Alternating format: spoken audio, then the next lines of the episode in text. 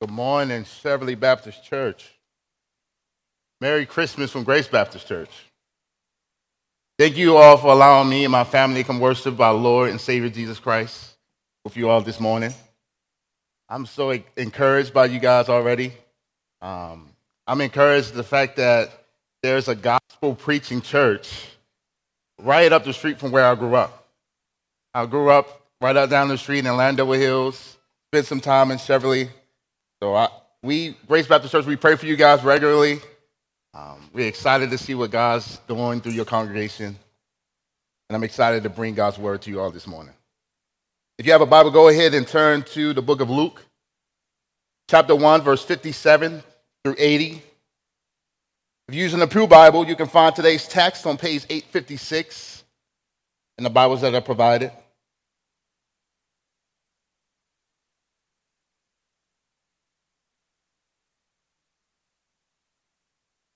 I'm going to pick up in verse 57. Will you read with me? Now the time came for Elizabeth to give birth, and she bore a son. And her neighbors and relatives heard that the Lord had shown great mercy to her. And they rejoiced with her. And on the eighth day, they came to circumcise the child, and they would have called him Zechariah after his father. But his mother answered, No, he shall be called John. And they said to her, None of your relatives is called by this name. And they made signs to his father, inquiring what he wanted him to be called. And he asked for a writing tablet and wrote, His name is John. And they all wondered. And immediately his mouth was open and his tongue loose, and he spoke, blessing God. And fear came on all their neighbors. And all these things were talked about through all the hill country of Judea.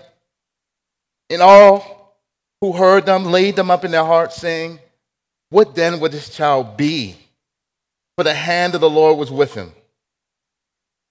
And his father Zechariah was filled with the Holy Spirit and prophesied, saying, Blessed be the Lord God of Israel, for he has visited and redeemed his people, and has raised up a horn of salvation for us in the house of his servant David, as he spoke by the mouth of his prophets of old, that we should be saved from our enemies and from the hand of all who hate us, to show the mercy promised to our fathers, and to remember his holy covenant, the earth that he swore to our father Abraham to grant us that we, being delivered from the hand of our enemies, might serve him without fear, in holiness and righteousness before him all our days. And you, child, will be called the prophet of the Most High. For you will go before the Lord to prepare his ways, to give knowledge of salvation to his people and the forgiveness of their sins, because of the tender mercy of God, whereby the sunrise shall visit us from on high to give light to those who sit in darkness and in the shadow of death, to guide our feet into the way of peace. And the child grew and became strong in spirit. And he was in the wilderness until the day of his public appearance to Israel. This is God's word. Will you pray with me? Father God, thank you so much for your word. Thank you for the proclamation of your word. Thank you for the hearing of your words. God, I pray that you will use your words through the Spirit of God to reveal the Son of God to the people of God. And that, Lord, that you will bring joy to your people. That you are called the unsaved to be saved. And that you will receive glory and honor to your name. And we pray all this in Jesus' name. Amen. What will it take for you to rejoice in the Lord today? What will it take for you to be happy in the Lord? In the midst of so much suffering and sorrow, how can you rejoice in the Lord this morning? I don't know about you, but this time of the year brings rejoicing and sorrow all at the same time. The weather changes, fear of the virus become brand new to us. Our children are, are fighting constantly. Our plans change. We have attitudes that don't change. Come on, y'all know what I'm talking about. They seem to keep adding up, don't they? You see, in the midst of so much suffering as Christians, we still have 10,000 reasons to rejoice, don't we? Have you come to the realization that the Christian life is, is in the column of sorrow and rejoicing at the same time? That we live in both of those columns. You see, we know that the world is not in the place that God originally intended it due to our own rebellion against Him. And that fact makes us lament. But at the very same time, we know a world awaits us where there'll be no more sorrow, there'll be no more sin, there'll be no more pain. So we rejoice. Just like that young shepherd boy who went to the most deadliest battle because his father told him to, to bring his brothers some lunch. Kids, do you guys know who I'm talking about? Who is this young shepherd boy? Yes. Sorry, in the, in the back there, I want to call my son. Yes. David. Absolutely. Colton, you were going to say David? Yes, good job. That's right, it's David. The reason why the Israelites are so afraid and they're frozen with fear because there is a gigantic giant called Goliath. He's the champion of the Philistines. And he challenged God's people to a duel. He said, Send your best warrior out and face me, and winner takes all. The winner of this battle will be the champion. And that army wins the whole battle. We know how the story ends, don't we? David, with a sling in his hand, he lays the enemy on his back. God's people rejoice because the victory is theirs, because God provided a champion. Luke chapter 1, verse 57 through 80 is about a new champion that has come to save us from our enemies. Through today's text in Luke, we'll take our eyes off ourselves, we'll take our eyes off our sorrows, and we replace them on our champion, the Lord Jesus Christ, the horn of our, our salvation. We'll be able to see him through the tender mercies of God. Today's sermon is titled Rejoice in the Tender Mercies of God. You're taking notes, there'll be two points.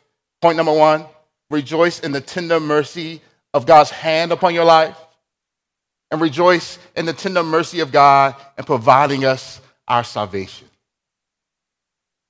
Church, we have a God that works in ways that are beyond our ways, whose thoughts are not our thoughts, whose plans are not our plans. See, we first encounter Elizabeth and Zechariah in Luke chapter 1, verse 5. Zechariah was a priest. His wife Elizabeth was a daughter of Aaron. They were both declared righteous in the sight of God. They both were very advanced in age, and Elizabeth was unable to have a child. You see, while Zechariah was serving as a, priest, uh, as a priest, burning incense in the temple, praying to the Lord, the angel Gabriel shows up. And he appeared to him and told him that his prayers have been heard and have been answered.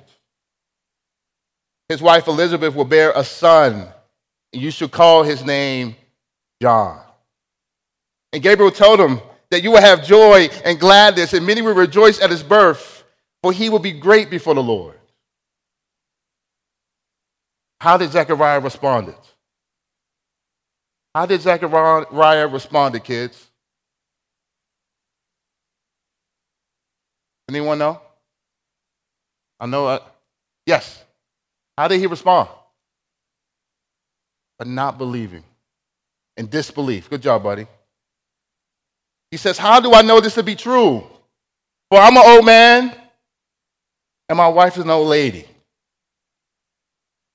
And because of his disbelief, he was made silent and unable to speak.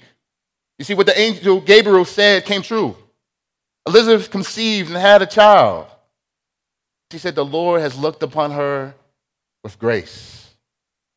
As we pick up in verse 57, we see God extending his mercy upon Elizabeth and Zechariah. her husband. The baby that was promised is now born.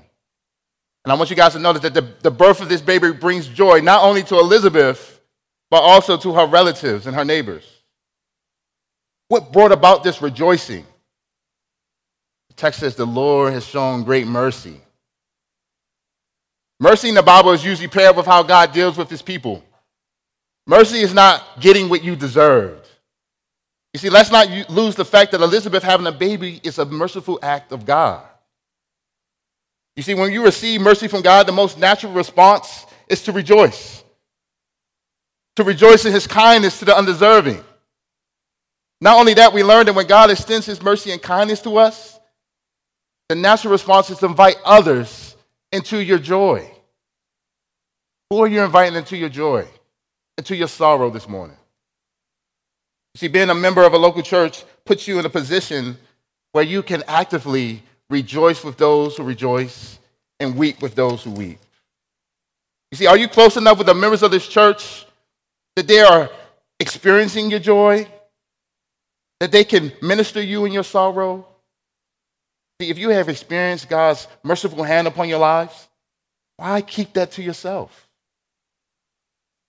You see, when we invite others into our lives, we see the hand of God. It brings God glory and it magnifies his name. We will soon find out that the fact that this sort of fellowship is hard work. You see, the people that we, we, we intend to do life with, to invite into our joy, into our sorrows, brings conflict. Community can be messy. The rejoicing that Elizabeth was experiencing quickly turned into conflict. The neighbors and relatives wanted to call the baby after his father, Zechariah. But his mother spoke up and gave a stern no. He is to be called John. That name didn't make sense to them. Nobody in their family was, was called by this name. They said, let's see what the father has to say about this. Because obviously Elizabeth doesn't know what she's talking about. They made signs to Zechariah because apparently he wasn't able to hear and speak. He signaled for something to write on and he wrote down the name is John. See, I think we learn a couple things from this text. First is the obvious one. Don't go around telling people what they should name their babies. Don't do that. That's not cool. Secondly, I think we should listen to our women. The women in our lives, we should listen to them. We have some godly sisters in our churches, don't we? And I think God can use them to give us wisdom and direction in our lives. Two things I want to have every husband ask their wives, because we have godly women in our homes, don't we? First question I want, to, you to ask your wife this week is what, is what do you think God is leading us or directing us in our ministry, in our marriage, and with our family? The second question I would love husbands to ask is How can I be a blessing to you today in our marriage? How can I bless you? Women, keep speaking, okay, because we're listening. The third thing we can learn from this encounter with Elizabeth and Zechariah is that we will be put in situations where people will tempt us to go against the very hand of God in our lives. Whether that's in our workplace, or kids at school. There will be people around us telling us to do something that contradicts the very hand of God, His will for our lives. You see, is there an area of your life where the opinions of others are big and God's opinion is small? Where does your fear of man show up? Will you choose today remove your hand upon your lives and allow God to direct your heart, your mind, and your steps? If not, God has a way of humbling us, doesn't He? I don't, I don't want you guys to miss out how He worked in our very heart of Zechariah in these nine months of silence. He went from disbelief to belief. What happened to him in the silence? See, God's tender, merciful hand was upon his heart and his mind and his steps. God has a way of using our silence to conform his plans into ours to conform our plans into His. God has a way of working. See, I don't know what you guys are going through today. But I do know there's a God that is at work in your lives. Will you trust him? When God feels like he's not there, trust that he's working. Maybe you're in the season of waiting. Maybe you're waiting for a new job. Maybe you're waiting for a new career. Maybe you've been praying for a child. You're waiting for your husband to step up and lead. Waiting for that special someone. Maybe just waiting for the very return of Jesus Christ. You see, the truth is, we're all waiting in silence for something or someone. Let me tell you that even in your quiet, you can rejoice in the merciful hand of God upon your lives. That He is working in you and through you to accomplish His plan. God is showing us that all we need is Him. You see, as soon as John wrote on that tablet, his mouth opened, his tongue was loose. And what's the first thing he did? He blessed the Lord. He praised God. I don't think this response of blessing came because he could speak again. I think it's because he experienced the very tender mercy of God in his suffering, in his silence.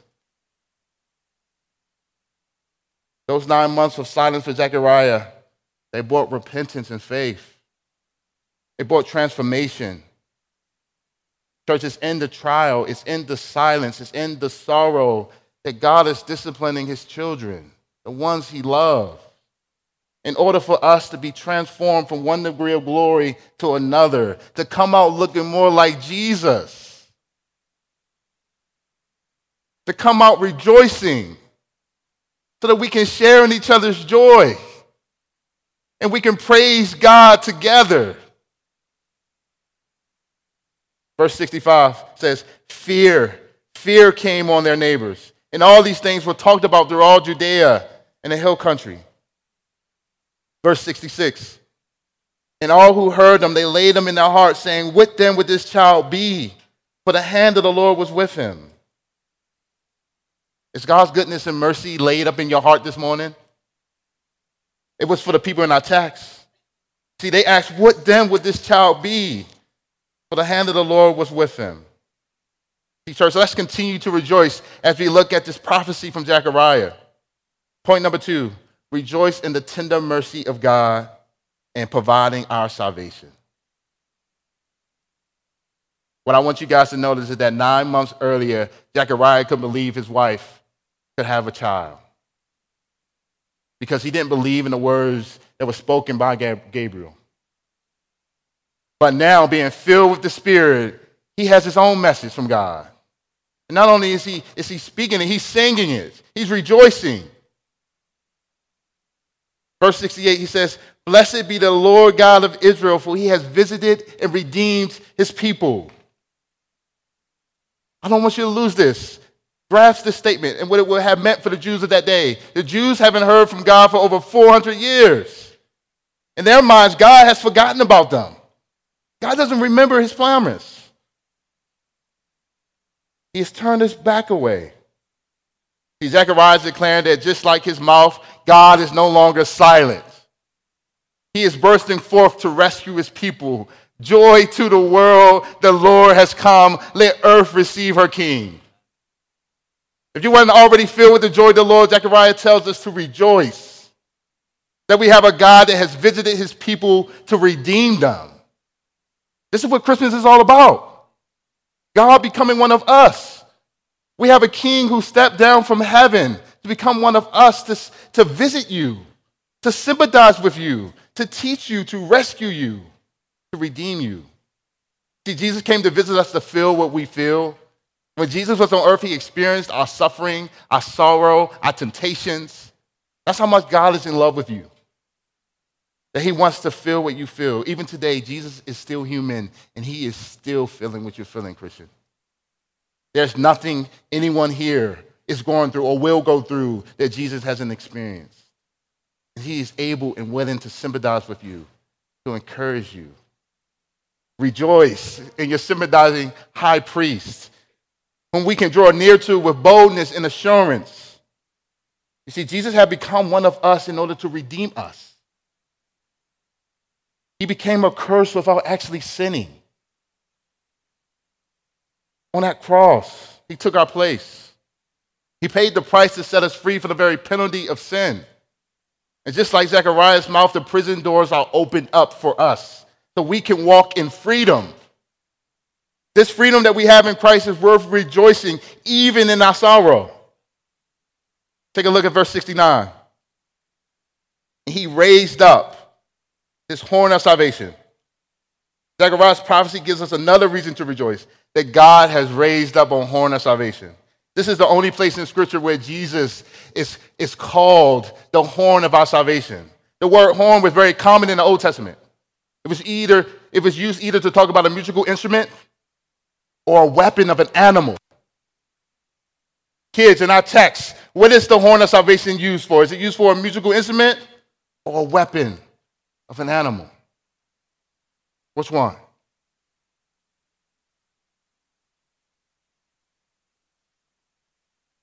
Say it again.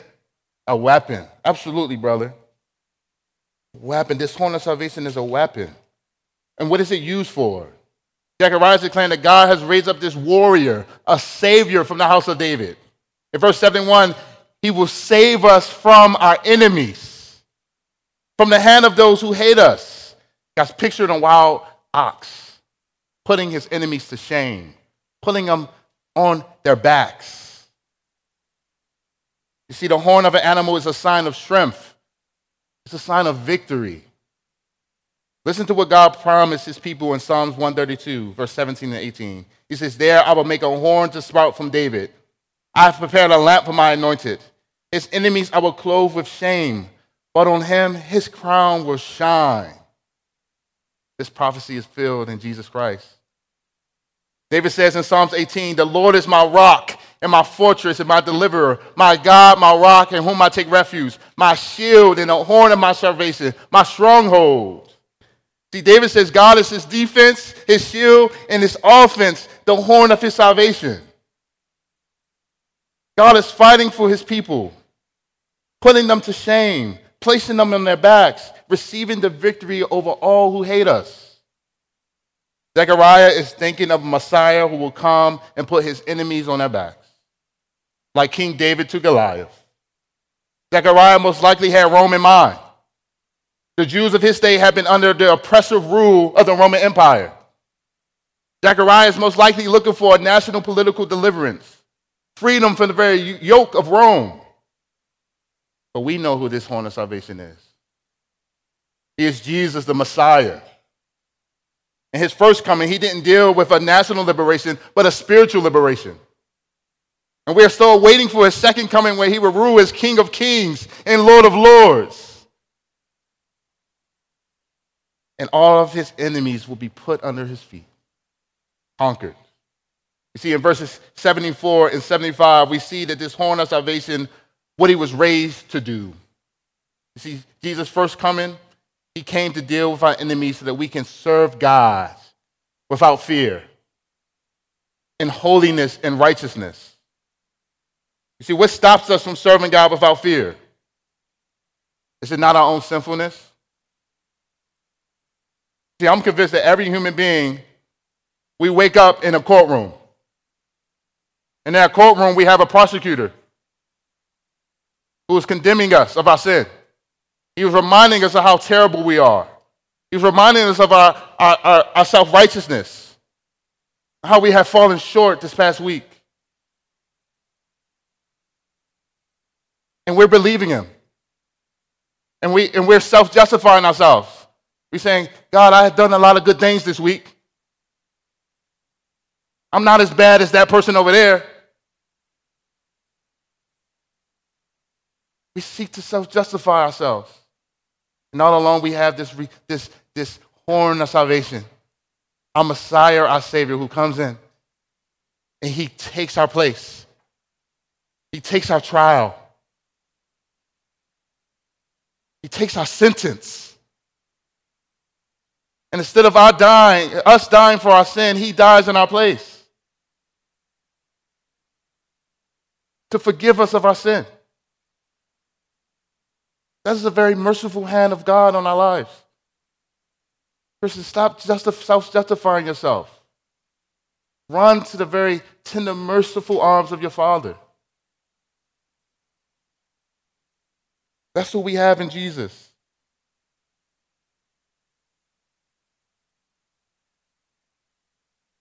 God is, we don't have to look at God and say, God, I have done all this stuff for you. We have to see Jesus taking our place. See, God has raised up this horn of salvation to justify us, to make us holy and righteous, so that the enemy can no longer condemn us. The people around you can't shame you. You can't even shame yourself. Because none of those opinions matter. All those opinions can go out of the window. The opinions of others, even your own opinion of yourself. The only opinion that matters is the opinion of your Heavenly Father. And if you're in Christ, whatever is said about Christ is said about you. You guys remember when Jesus was baptized and he came out of those waters? What did, what did, what did the heavens say? This is my son, in whom I'm well pleased. Do you hear your Heavenly Father saying it over you? That you are his son, you are his daughter, in whom he is well pleased? That he loves you? Pray that you do. You see, it was God's plan all along for us to be in relationship with Him, for Him to be our God, and for us to be His people. And we can be filled with His grace and His mercy. This is why He established covenants with Abraham and David. The teens here, what, is, what did God promise Abraham? I know you guys are studying Genesis. What did God promise Abraham? Yes. That through you all the nations of the earth will be blessed. Well done. You guys remember he showed them the stars? These stars will be numbered. And how great are your family? And we are one of those stars. You see, this horn of salvation is the fulfillment of that promise. You see, in his grace, God chose Abraham and his descendants to be his very family, whereby he would be offered salvation to all the families of the earth. You see, God made a promise to King David as well that he would establish his family and his throne forever. And both of these covenants are unconditional. What that means is that God is going to keep his end of the bargain despite if Abraham or David keeps theirs. God will keep his word. Church, rejoice that you have a, a promise making God and a promise keeping God. Is there a specific promise that you're holding on to this morning? You see, for me, I'm, I'm holding on to the promise that, remember when Jesus said on the Sermon on the Mount, He said, Don't be anxious about anything, whether you, what you should eat or what you should drink. The Gentiles do that. But your Heavenly Father knows what you need before you ask. What he says, he says, seek first the kingdom of God and his righteousness, and all these things will be added to you. What promise are you holding on today? You see, the Christian, the Lord knows what you need. You shall not want. When we look into the eyes of our Savior, our cup runs over. And we know that his goodness and his mercy shall follow us all the days of our life. What promise are you resting in this morning? You see, no matter what you're going through, you have to know that you, you can keep going because God keeps his word. That's what Christmas is all about God keeping his word, keeping his word that he spoke through the holy prophets. There are 300 prophecies of a coming Messiah. I want you guys to listen to one. This is Micah 5 2. He says, But you, Bethlehem, Ephrathah, though you are small among the clans of Judah, out of you will come for me one who will be ruler over Israel, whose origins are, are from old from ancient times.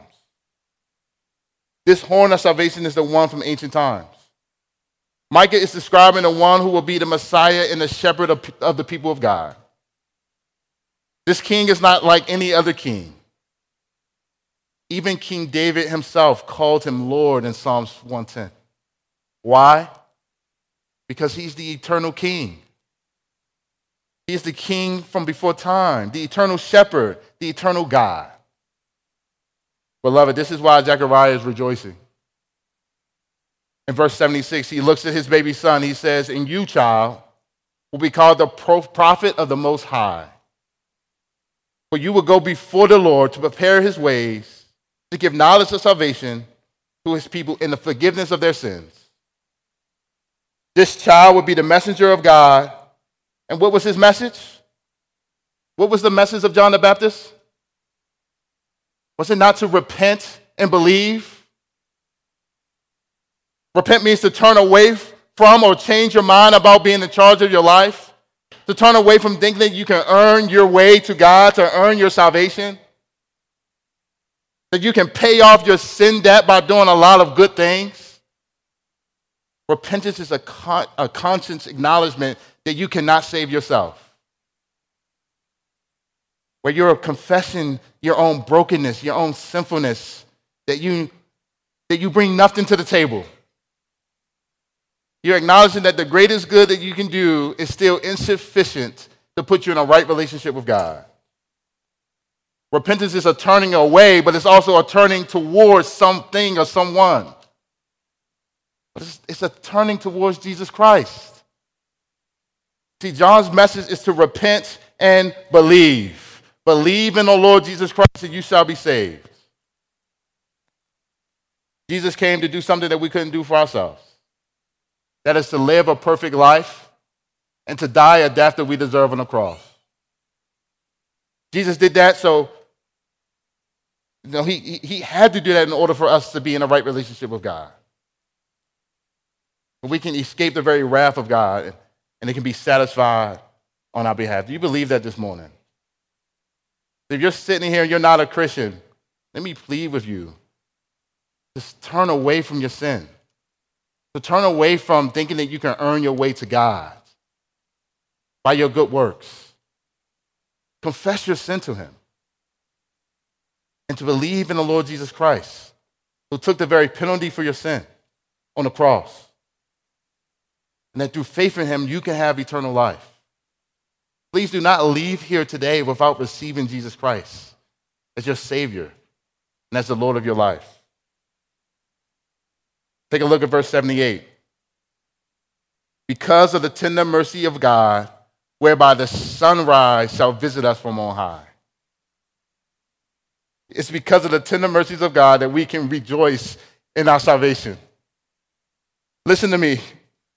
Everyone in this sanctuary deserves one thing, and that's death because of our rebellion against God. The Lord treats us way better than we deserve because of his tender mercy. You see, he isn't the police officer who, who pulls us over and gives us a stern warning never to do it again. Kids, he's not Santa Claus. He's not checking the list and making sure you're naughty or nice. He's not the coach that's screaming at us and telling us to get it together. He is merciful. He is tender. He's kind to us. You see, what if we began every day of our lives, not in a courtroom, but in the very tender, merciful arms of our Father.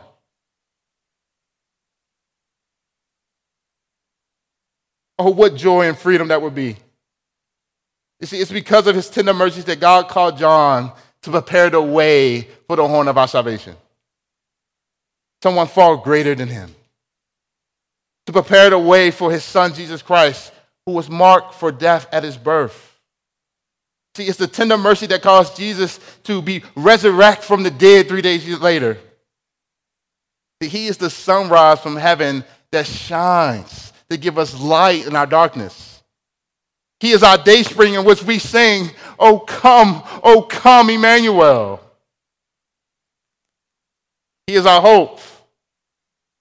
Is that your song while you're in the darkness? We are waiting for a second visit, eh, aren't we? You see, He is guiding our feet into the way of peace. You see, Jesus, who is our peace, is guiding us home. Because even though we walk through the very shadows of death, to fear no evil. But He is with us. Rejoice that surely His goodness and mercy shall follow you all the days of your life, and you shall dwell in the house of the Lord forever. Rejoice for the peace of knowing the final outcome that your champion, the horn of your salvation, the morning star, will bring judgment upon those who hate you your enemies.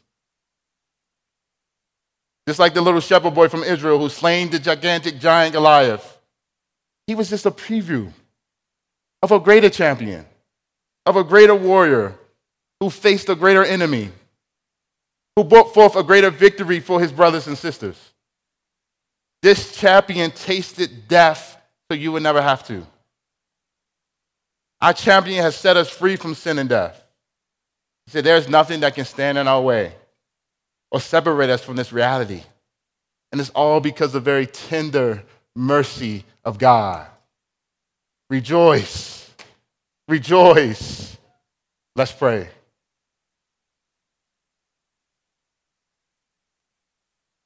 Father, you are a God who remembers.